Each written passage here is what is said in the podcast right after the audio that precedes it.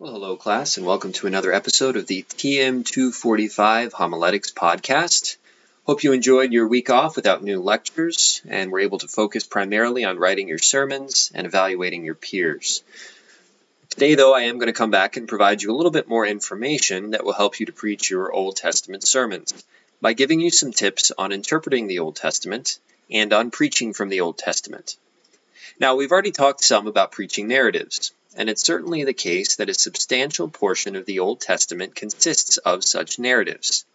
However, it's also the case that poetry makes up a significant portion of the Old Testament, and so I want to spend a bit of time explaining some basic features of Hebrew poetry.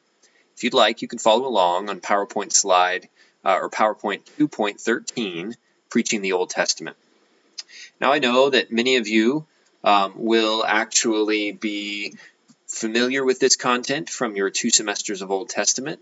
Uh, but some of you, it's been quite a while since you took Old Testament, and especially if you're a senior who only had to have one semester.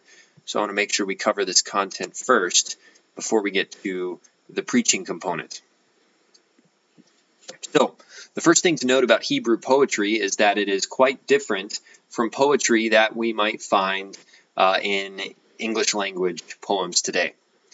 One of the main differences is that rather than rhyme, uh, Hebrew poetry seems to be rooted in parallel- parallelism. Parallelism is a poetic style that structures every statement in two or three adjoined clauses, so clauses that are put right next to each other.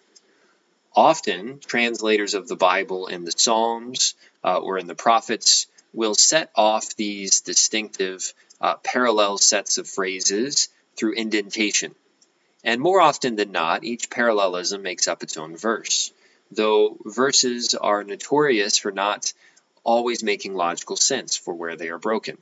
Uh, and I'm not critiquing God or the inspiration of the Bible there. Recall that verses were a later addition uh, in the Middle Ages. Okay, so three forms of parallelism are the most common in the Hebrew Bible. And there's a bit of pushback here by Bible scholars about uh, how rigid these forms are. Is this something that the authors would have intended, or is this something that we can impose on the text in looking back? I think that debate is important for more technical exegetical uh, papers, particularly at a graduate level. But if you're preaching, recognizing this parallelism can help you understand the text, uh, regardless of where we land on that question. So, three types of parallelism the first is synonymous. In this type, two clauses present the same idea in a slightly different way. The second type is antithetic, where the second clause presents an opposite theme to the first clause. And the third type is often called synthetic, where the initial clause is clarified by a second clause. Now, one of the reasons for the debate here is that synthetic seems to be a bit fluid uh, which has led some scholars to say maybe parallelism is not quite as universal as we might expect. But if you find something with synonymous or antithetic parallelism, most think that's actually there. So let me give you some examples, and I have these on the slides if you want to follow along, and they are color coded. So here's some synonymous parallelism in Isaiah 41. Isaiah 41:11, the first clause, all who rage against you will surely be ashamed and disgraced. Second clause, those who oppose you will be as nothing and perish. So the first and second clause restate the basic idea that God's opponents are going to go down. Uh, here we actually see in Isaiah 41:18 four parallel, uh, synonymous parallel clauses. I will make rivers flow on barren heights. That's one. And springs within valleys. That's two.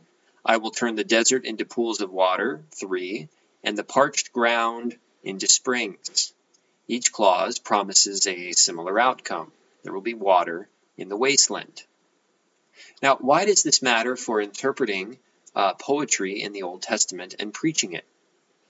In this case, the questions that we're looking at are fairly straightforward God's enemies being disgraced, or uh, water coming into dry lands. It doesn't take much for us to understand that. But sometimes we will be reading a passage and find that we're a little bit confused about what the reference of one clause is. If that clause is a part of synonymous parallelism, then you can read the next clause to understand what the first clause was actually about. Here's an example of antithetic parallelism from Isaiah 1 19 through 20.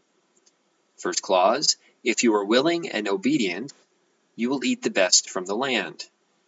Second clause But if you resist and rebel, you will be, you will be devoured by the sword. So, in this case, the first clause promises blessings for obedience, and the second clause curses for disobedience, broadly fitting within what's often called a Deuteronomistic theology which is particularly prevalent in books like Deuteronomy, 1st and 2nd Kings, 1st and 2nd Samuel, but extends into other books in the New Testament, like Isaiah 1 here. Now, how does this play out in preaching? Well, oftentimes an antithetic parallelism uh, can set you up pretty well for your application. If it names uh, blessings on the one hand and curses on the other, which is a fairly common feature, those can be the blessings and curses that you promise to your audience. However, be careful to recognize first that under the new covenant, we have forgiveness through Christ that may prevent some of these curses from occurring, some of these negatives. Um, and second, that things that are promised to the nation of Israel are not automatically promised or referenced to the church. They might merely be restricted to Israel, though they might also be prophetic and extend far beyond that historical circumstance. Something to keep in mind. A lot of times, antithetic parallelism won't directly relate to the consequence to the listener, though. So, another thing that antithetic parallelism can do is help you to set up a nice contrast in your sermon uh, between the glory of God and the humility of man, for example. Finally, a few examples of synthetic parallelism in Isaiah 44 We'll just look at one in verse 9. All who make idols are nothing, and the things they treasure are worthless. Clause 2 here builds on the idea of clause 1. Not only are idolaters nothing, but their idols are worthless and nothing. Now, here uh, we see a common Old Testament theme when it comes to idolatry that you become what you worship, as G.K. Beale puts it. Um, so that could be a, a place to theologically unpack once you recognize that these two phrases are put in parallel to one another. I have a few exercises in the PowerPoints that you might consider trying to identify what sort of parallelism is there. But for our lecture purposes, I'm going to move on and talk more broadly about genres of poetry, or perhaps more accurately, uh, varieties of psalms. I'm drawing here on the work of Walter Brueggemann, uh, who argues that there are three basic spiritual orientations of the Psalms. And if you can understand these spiritual orientations, uh, then you can understand what the psalm is about. So the first form is a psalm of orientation. This psalm, Brueggemann says, is designed to give voice to a happy perspective when the world seems stable due to God's sovereignty. So you come into this psalm, you're praising God for all of the uh, good things that God has done, for protecting his nation, for his many promises and positive attributes. Well, how is this psalm used historically in Israel, and how is it used in our spirituality today? Brueggemann says that this type of psalm opens our eyes to see God as the author of stability. It gives us hope and it provides social control. So, by social control, Brueggemann says when these Psalms name all the truths of God's sovereignty, they teach us how to think about God. When he talks about hope, he says that these Psalms are designed to have us look forward to a future that we know is not all fully present. And we know it's not present because these are not the only sorts of Psalms that we see in the book of Psalms.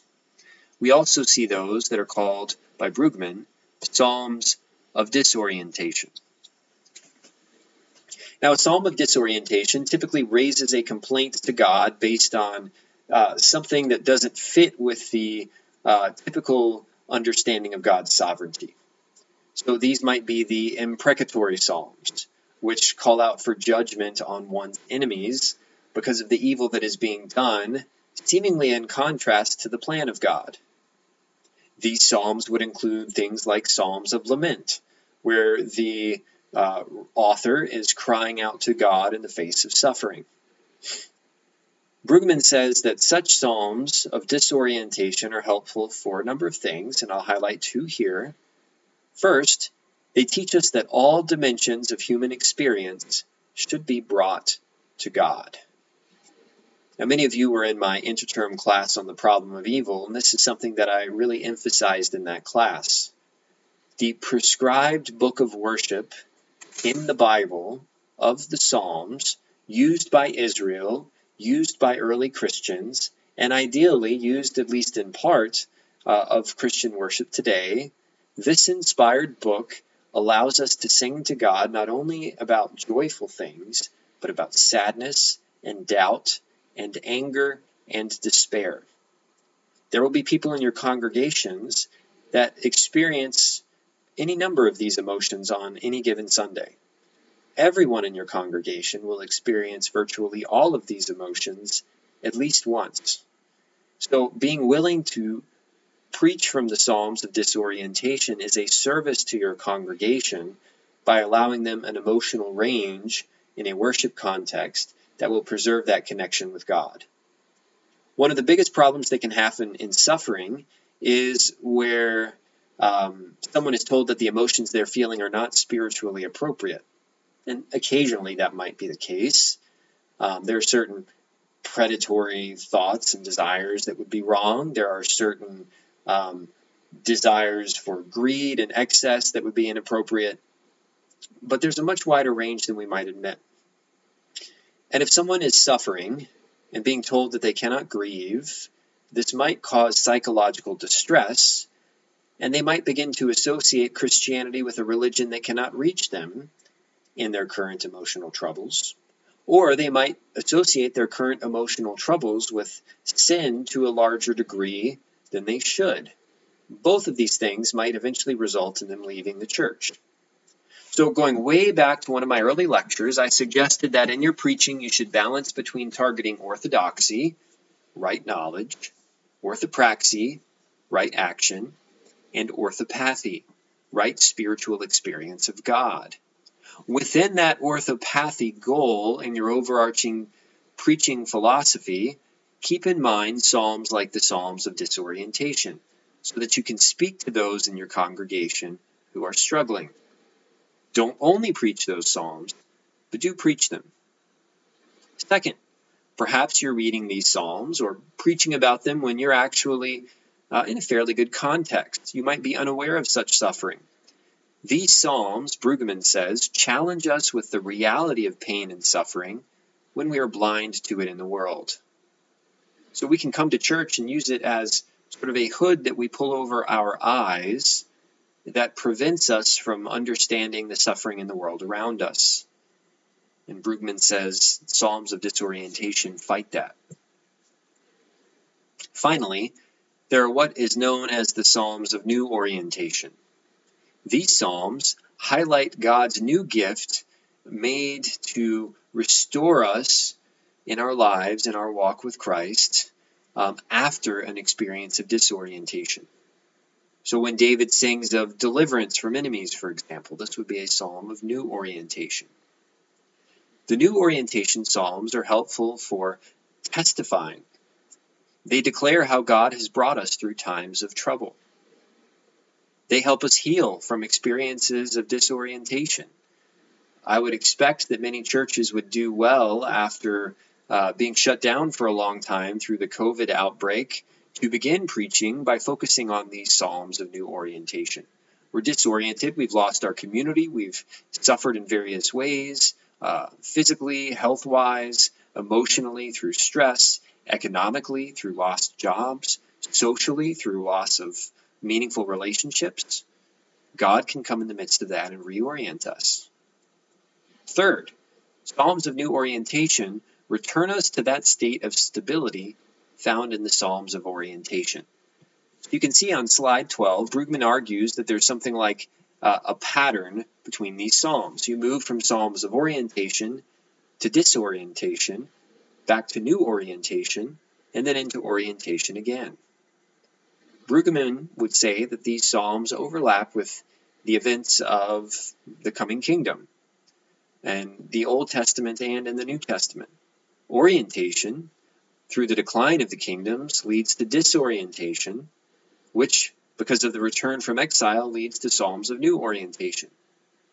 Orientation among those following Christ, because of the crucifixion, leads to disorientation, but the resurrection restores us to a new orientation. A few more comments broadly on interpreting the Old Testament and preaching. First, I want to highlight a very ancient way of reading the Bible, and this is the so called fourfold sense of Scripture. Historically, Christians have claimed that there were four senses of the Old Testament text there's the literal, which is what the historical author intended to say to the original audience, there's the typological, which is how the text prophetically points to the New Testament, usually to Christ. There's the tropological, which is drawing out a universal moral principle from the text. And there's the anagogical, where the text prophetically points to the end times and the final consummation. So if you're preaching an Old Testament text, you might stick to the literal. This is what God was saying to Jeremiah. And this teaches us about God's character in this way. You might focus on the typological. This is how what God said to Jeremiah was only fulfilled later on in Christ. You might take a moral approach. This is how God's teaching to Jeremiah sets an example for how we ought to act today. And you might set an anagogical approach. This is how God's teaching to Jeremiah instills hope in Jeremiah's context. And here's how that teaching provides us hope in our modern context today. Each of these four means of interpreting the scripture provide one option for an application component of a sermon. I should note, though, that the typological and the anagogical approaches, in terms of the actual exegesis of the text, can be a bit more challenging, except in those passages that we are particularly familiar with. One thing that might help you in these areas is to find where New Testament texts use the Old Testament text. So, if a New Testament text reads a passage in Isaiah as typological, it may give you some sense about how you can preach the same text in the same way. A few final remarks here. Not all um, texts in the Old Testament will have these four senses. For example, not all moral ideals of the Old Testament apply in the New Covenant. Uh, avoiding wearing clothing of mixed fibers is generally regarded as something meant to establish the distinctiveness of the Israelites, um, but not thought to apply particularly to the ethics of the church today. Uh, another point to keep in mind um, is that moral teaching should be an option but not the norm, or else you might lapse into legalism. Now, on your final two slides, I give you some questions that might help you think through these different senses as you're preparing your Old Testament sermon. However, as usual, if you have any questions, do please reach out to me, and I'll be happy to work with you through the text. Um, these aspects of interpretation might be a little bit easier actually to find in some of the older commentaries I've provided to you than they would be to find in the more modern historical critical commentaries that make up the bulk of those resources and maybe. So the good news is this is one area where you might be better off after quarantine than you were beforehand. So those are some initial thoughts on how to preach the Old Testament and how to interpret it. Hopefully they help you. All the best as you're writing your sermon, and until next time, be well.